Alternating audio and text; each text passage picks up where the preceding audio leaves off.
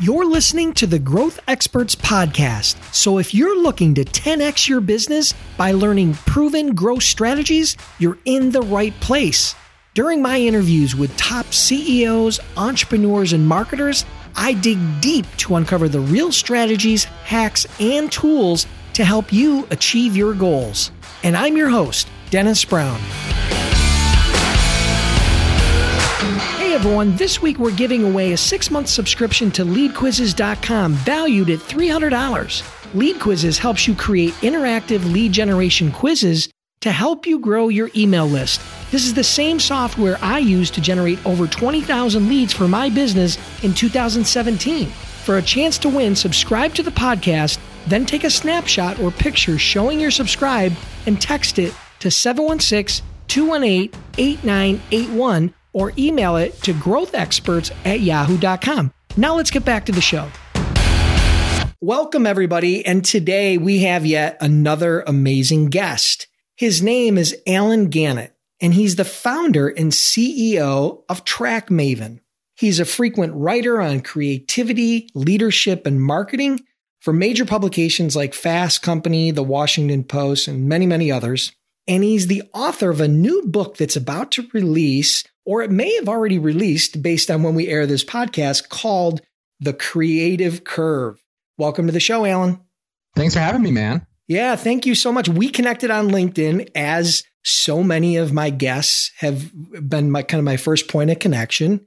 And I've been following you for a while, and I'm super excited to have you on the show.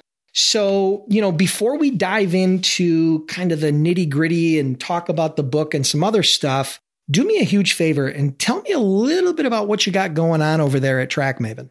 Yeah. So my um. So first of all, thanks for having me on the show. Uh, you know, long time listener, first time caller, as they say. And um, I uh, you know, I started TrackMaven. God, what is it now? About five and a half years ago. And the company came out of this sort of my frustration as a marketer, where I was being tasked all of a sudden with not just running campaigns and creating you know great narratives and brand, but all of a sudden also with becoming like this quasi data scientist who was tasked with doing all these data projects because all of a sudden marketing was becoming so data driven.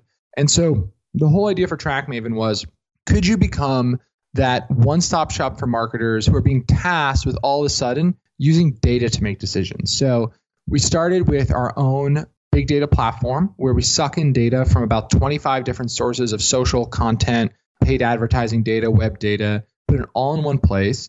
And you can build reports and do all sorts of cool analysis. But then we also have expert team, which people hire to actually do insights for them. So we've worked with some crazy brands like the NBA, GE, Marriott, all sorts of fun folks. And, uh, and yes, yeah, so we're based in Washington, D.C. It's about a 60 person company, and you know we're having a lot of fun. So you developed it like a lot of entrepreneurs. You kind of scratched your own itch, right? So you had totally. that you had that challenge, that problem that you kept running into, and so you figured out a way to solve it yourself because it wasn't out there the way you wanted it. Great.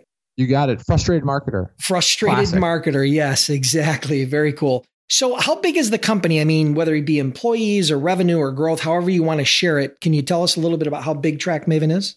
Yeah, sure. I'm not. I'm not. I'm, an open book kind of guy. It's about a 60 person company. It's about an eight million dollar revenue business. Great. So that was 17 revenue, $8 million? It's recurring revenue. So that's today's recurring revenue. Oh, that's your MMR. Gotcha. Okay. Monthly re- or MRR, I should I say. wish it was monthly recurring revenue. Yeah, it was. You know, it's ARR. monthly. that's based on MRR. I probably yes. we probably wouldn't be talking. Yeah, that'd be great. yeah, you'd be doing a hundred million. You'd be doing a 100 mm-hmm. million. Well, I'm sure that's going to happen in the future because it sounds to me like you're you're solving a, an important problem. So let's talk a little bit about I think what I'd like to do is I'd like to kind of start with the book because this is a really interesting topic to me, the creative curve. And the reason why I, I think it's so interesting and I'm eager to read the book is because, Allen, I'm going to be dead honest with you. I'm probably one of the least creative people you've ever met, but I've found a way over the years to, you know, to manage and to market successfully. But I would love to hear a little bit about the framework of this book. And if you could give my listeners maybe an inside view before it even gets released, that would be awesome. I'd love to hear a little bit about that. Yeah, of course. So the book comes out June 12th. And the whole idea for the book was, you know, I was working with all these big marketers and they'd say something like what you just said, which is like, oh, you know, I'm not that creative. I'm not that person. And I'd sort of go like, what do you mean you're not that person? Creativity isn't this sort of fixed thing. Like you can become more creative. And over and over again, I heard the story about, well, you know, I'm not one of those people. I'm not one of these people who sort of just born with this, you know, divine talent. I'm not Mozart. I'm not Beethoven. I'm not one of these. And the thing is that you know I'd always been a big reader. I've read lots of autobiographies, and when you actually read the stories of these creative greats, it's not the story of like they woke up and they were amazingly talented. Like in fact, it's not even the story of just oh they worked hard.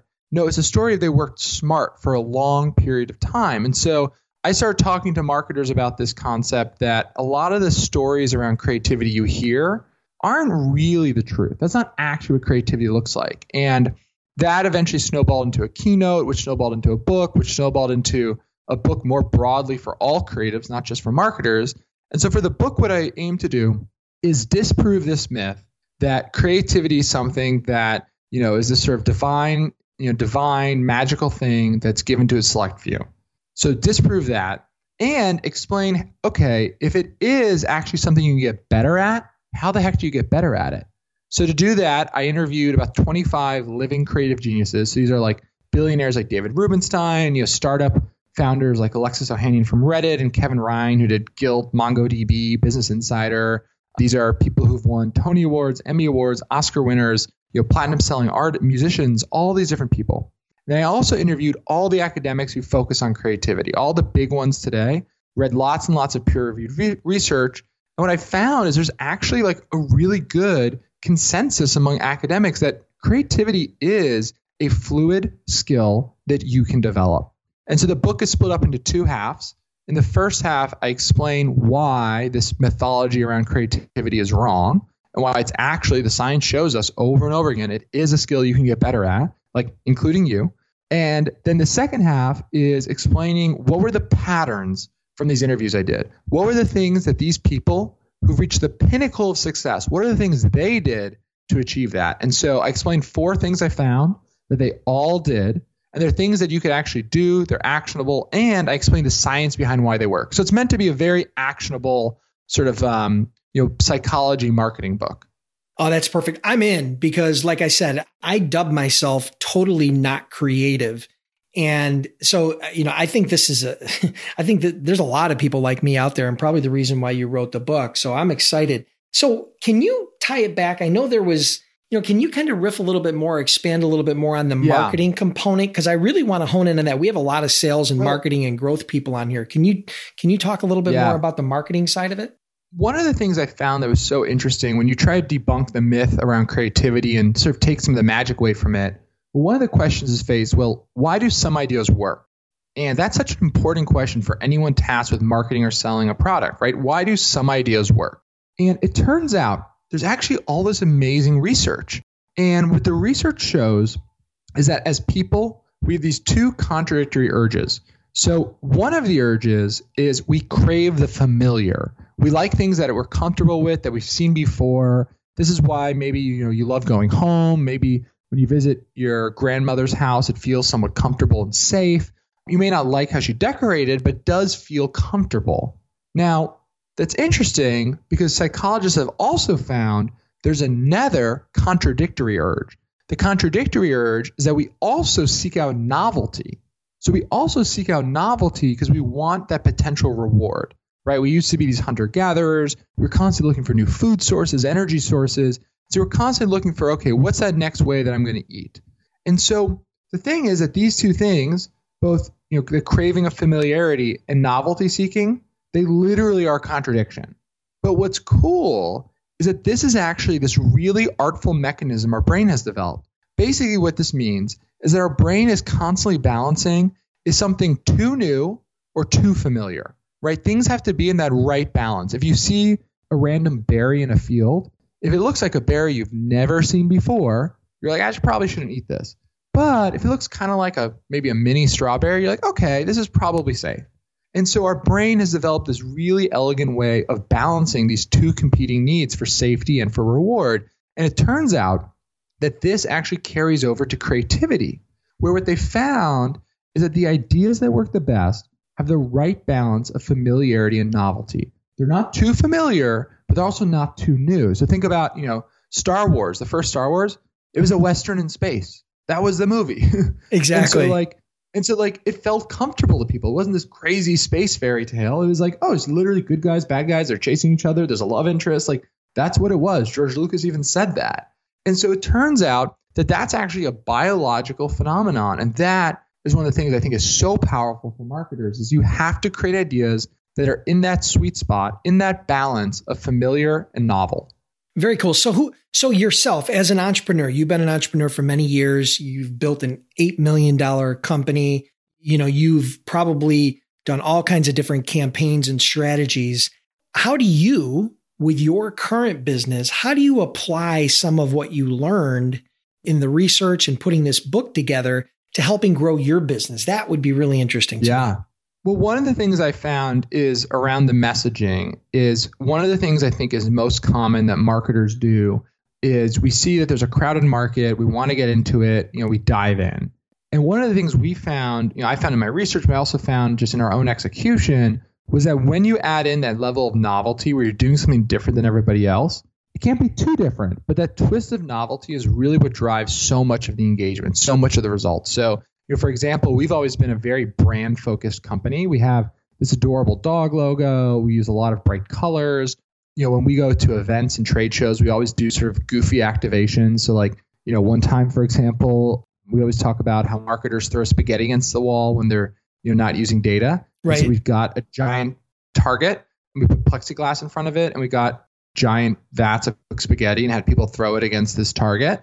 And like we do these things that are like a little bit quirky, a little bit different, a little bit more human. But at the same time, we still have like traditional product marketing and very, very direct messaging about features and functionality and what we do. And people really resonate with that human, that playful element because other people aren't doing it. And so for other people, they just they don't even stick out, right? And so that's I think a great example where as a marketer, you have to do something that's at least a little bit new. It can't be so new that it's crazy, but it also can't be the same thing. Like, you know, oftentimes we talk about the best practices as like, okay, this is the thing you need to do, but the best practices need to be your starting off point. You know, the way I like to put it is that like, you know, a great chef can't build a, you know, better omelet if they don't know how to make a normal omelet, but you still should make it better because you don't want to be boring. Right, exactly. Differentiation is key but it's it's not easy right? Because again like you said it takes those creative juices and i look forward to reading the book to try to learn a little bit more about how i can bring my creativity out whether it's hidden or otherwise. So let's do a little bit more micro into TrackMaven. So you've had the business for about six years and so what i'd like to ask is kind of a two part question and this would be really interesting for my audience. When you first started what strategy did you use to start getting those first few customers, that first traction? Because, you know, you got to breathe air into that body, which is your, your new business in order for it to survive. And those early customers are just the oxygen we all need. So talk to us a little bit about how you did that. And then the next one, I'll tee it up for you, is going to be what are the best strategies or what are the most effective strategies you're using now to get new clients for TrackMaven? Sure, great question. So early on, uh, it was obviously very different than it is today. So early on, it was all referrals and word of mouth. I mean, early on, when you're dealing with small numbers, like the most effective thing you can do is like those friends, friends of friends, you know, friends of acquaintances, like getting those warm introductions is going to be because those are a going to be the people who are early adopters. Like if you're an entrepreneur, your friends, your friends of friends are probably the ones who are more interested in new technology. They're willing to engage with that stuff. And so I think probably for the first six months, you know, probably 60, 70% of our business was primarily through word of mouth and referrals. Now the issue is that you know your sort of personal network doesn't really scale as your company scales, hopefully. And so as your company scales, obviously you need more scalable channels. And so now what we do is we we do a lot of inbound marketing. So we create content. You know, obviously as a data company, we have a very valuable asset. We have data. So we're able to create benchmarks, you know, proprietary data sets that people want access to. And so we can use those as a way to bring people in and then also to nurture them along the way. And the other thing we do is we have a sales development team. And the big thing that we do that's different is, you know, most sales development teams, which you can sort of think about if you don't know the term, it's like a cold calling sort of role. Most sales development teams are like sending you emails, sending you more emails that say like just following up and like all this kind of cheesy stuff. And uh, maybe they send some GIFs. Like that's how they get your attention. What we've found that really works well and scales is we just provide real value. And I don't mean that in some esoteric way. I mean, I literally mean like we'll, if we're you know prospecting someone, we'll create an entire report for them. We'll spend our own time doing it, our own money. There's no expectation of even a return phone call, and we'll send it back to them. And what we found is that doing that makes the whole thing so much better because now we're not just intruding on your day. We're not interruptive marketing. We're not interruptive selling. We're actually saying like, hey, here's something valuable that, by the way, you know, we made with our software. Here's something really valuable that we think you'll find useful. And we get these like crazy, amazing reactions like, oh my God, I just forwarded this to our board of directors. Like these things where people really love it. And from the beginning, that establishes a relationship as a relationship of trust and a relationship of value, not something where we're just wasting their time. Yeah, and it's very personalized, right? I mean, this is totally it's literally is, their company. Exactly. I mean, you're you can't tee it up any better for them to have an internal discussion with their team to say, "Hey, listen, do you agree? Do you disagree? Do you like what this says? Do you not?" Because that's going to be a big decision on whether you have the next conversation, right? So, yeah. Exactly. I think that's perfect. That's awesome. So, can you talk a little bit? You know, you see, you do a lot of inbound, right? You get a lot of inbound leads.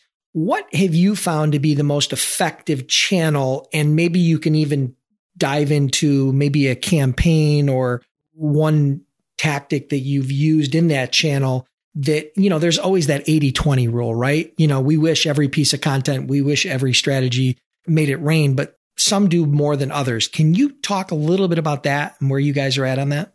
Yeah, I mean, the one right now that's really sort of sticking out like a sore thumb in a good way is just LinkedIn video. So I've been doing LinkedIn video for about eight months, and the videos have been, you know, they get like somewhere the average one probably gets 25 to 50,000 views. It's all organic. There's no paid promotion behind it. That has probably been the thing that most recently has really stuck out because, you know, it's sort of again, it's value driven content. They're all little little quick interviews or things that are informative you know they establish us as a thought leader and someone who's credible so that's really that's really valuable and also works as a as a sort of a magnet right like customers want to be on the show they want to like i call a show it's 90 seconds and so it acts as a, a sort of a convening tool too and so that's been the one that recently i mean the interviews are literally 90 seconds and they're not produced yeah, right? I've I've so seen them. An, no, I've seen them. That They're, from an 80-20 role perspective, that is the one that sort of stands out as like really, really a good ROI on time. Yeah. So, everybody listening to this right now, if you're on LinkedIn, stop making excuses. You don't need a big budget. You don't need special software. You don't need to be this, you know, super polished, you know, highly produced piece of content. No. You know, you can actually be a little bit more guerrilla. You can put together a very short but very targeted piece of content that's interesting to your to your target market and put it out there on LinkedIn. Don't be afraid the platform is going crazy. I mean, you know, Allen, I'm a big LinkedIn guy. It's been a big part of how I've been able to grow my businesses over the years. And so I'm so happy that you said that because I think it's so underutilized. And right now the odds are stacked in your favor because LinkedIn is is really favoring video because they are lacking that type of quality content, unlike Facebook and and YouTube and some of the other channels. And the LinkedIn algorithm has a bit of a like a thumb on the scale where if your content does well, it really pushes it. So it does work well early on. And so now is a great time to, to do LinkedIn. I just mean, you know, there's over half a billion people active on LinkedIn. There's more and more content creators by the day, but still a supply from a supply and demand perspective, there's still tons of opportunities. So I think if you're not doing LinkedIn, you need to do it seriously right now. And like you said, like the production quality, all this stuff doesn't matter, right? What matters is are you able to deliver the value, the promise of what your video, what your article, whatever it is says. So, you know, for me, what that means is I shoot it on my iPhone. I have a $3 app that stabilizes it a little bit. And I found someone on Fiverr who captions them. That's the whole process. You know what I mean? This is not, there's no lights, there's no fancy camera, there's no, and I just interview people as I sort of stumble across them during my day. That's basically what what happens. Yeah, perfect. And so like, and so yeah, and so that is like, it's one of those things where like it's not about doing things from a technical perspective that are perfect. It's about nailing the concept and the value and the idea. And then if you have that perfect and you have that right, a lot of the execution details don't matter or they matter very little. Yeah, and for those of you that have been listening, tuning in to Growth Experts for a while, or or you're brand new to the show, episode 16, I interviewed uh, String Story, String Newen, and she's been doing LinkedIn video much like Allen, and has been seeing similar results for her business. And she dives into a little bit more granular about kind of how to do and use LinkedIn video to grow your brand and to you know generate leads. So you can check out episode 16 for that. So thank you for expanding on that. So, quick question. And again, we're still a little micro on TrackMaven. What do you think has been the biggest challenge? I mean, you've you've had a lot of challenges and a lot of ups and downs on the during your road here with TrackMaven. What's been one of the biggest challenges so far? Oh, I mean, I think you know, for me, I started the company very young, so I think just like growing up as the company grows up is just like difficult, right? I think you know, I look back when I started the company almost six years ago. It was just you know, I was a very different person. I was a lot, you know, a lot less mature. I was a lot less self-aware. I, and so I think just like being forced to grow up because the company was growing really quickly is like was really challenging. And I think you know I was lucky to have some really great people around me. I've always sort of been someone who you know believes that if you put great people around you, like they'll help and they'll help get you to where you need to go. And so early on, I just really focused on you know having great advisors and you know friends and peers and people who I could turn to. And I think that's been I mean I, I can't I can't overstate how critical that is. It's one of those things that I think sounds cheesy, like it sounds like sort of like a thing you'd read on some like mediocre entrepreneur website, but like it's actually one of the things that in practice is so hard to do if you're not thoughtful about it because it's so easy to you know, not build true relationships in business. It's so easy to be transactional. It's so easy to only call people when you need them. And I think I'm super grateful for all the time I spent on building real friendships and relationships, sort of in my industry and with people who are more experienced than me. And, you know, it benefits me every day because not only does it give me practical business advice, but it gives me the sort of personal and emotional skills to deal with being a CEO, which is which is a sort of a mm-hmm. wildly different task than I think people sort of think it is. Yeah, you have to be very intentional about those relationships and investing in them, not in just the short term. Like you said, it's not all, it's not about transactional, right? So, totally. so I probably wouldn't ask this question of everybody, but I feel as though just in our early conversations and, and what you described in the book that you're obviously a very sh- super sharp guy. So here's the question. What's one prediction that you have about marketing? Because I know you're very tied into that. What's one prediction you have about marketing in the next several years. And then let's call it the next two, three, four years, because obviously things move so quickly. What are you seeing and what would be your prediction? I mean, the thing that we're starting to see in my predictions, we're going to just double down into is we're starting to see a massive reorganization of how marketing runs because it used to be organized by channel and because the skills were different. But that now is becoming a mess because you know you get a piece of you get a review on you know some earned media and then you post about it on Facebook, then you run paid dollars to that. And so is that earned? Is that paid? Is that owned? What channel is that? Is that social? Is that digital marketing? Is that comms? Like it's just doesn't make any sense. You're talking about attribution, so, kind of attribution of it and where it comes from. I, I, mean, just more. No, I just mean more like who's responsible for it. Gotcha. Like, how do you structure your organization when all these channels are converging to to one another? And so mm-hmm. the world we see developing is where, and you're starting to see this with some early, some leading brands, is organizing their marketing functions around either the personas or around funnel stage and having them be cross functional within that. So rather than have like a social person, a paid person, a blah, blah, blah, you'd have four or five people who represent the top of the funnel team. And maybe they have some different skills. Some of them are generalists. And their goal not just on a channel, but on that specific funnel stage, or if you do it by persona, on that persona's performance. And so that's a trend we're starting to see, and I think is going to become huge because otherwise, the current way that people are running marketing makes zero sense for where we are in 2018 and will make even less sense in 2020. Interesting. So, what's your favorite growth tool or software outside of TrackMaven, of course? Uh, my favorite growth tool or software. Let's see. I mean, we do you know, we do a lot of retargeting advertising, and we find that works really well. So we use AdRoll quite a bit, and we Ad- find that it works really well for what we need to do. AdRoll. Okay, cool.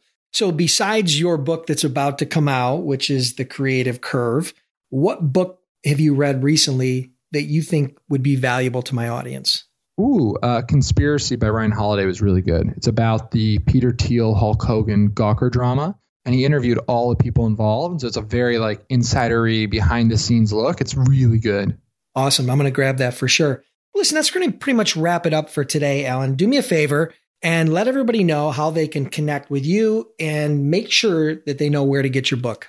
So check out my website. It's Allen, A L L E N dot X Y Z. And you can read my blog, sign up for my newsletters, social links, all that good stuff. And then the book comes out June 12th, everywhere books are sold. And you can check out the book website at thecreativecurve.com. There's a book trailer, there's some early reviews, all sorts of good stuff. I mean, thanks for having me, man. This was yeah, fun. Awesome. Thank you so much for being on the show. I know we're going to stumble across each other on LinkedIn from time to time, but I have a feeling we'll be talking a little bit more than that. I appreciate it, and we'll talk to you soon. Thanks, man. Bye. Thanks. Listeners, I want to thank you for tuning in. I truly appreciate your time. If you're enjoying the podcast, then do me a huge favor. Click the subscribe button now and please leave me a review. It would mean a lot to me.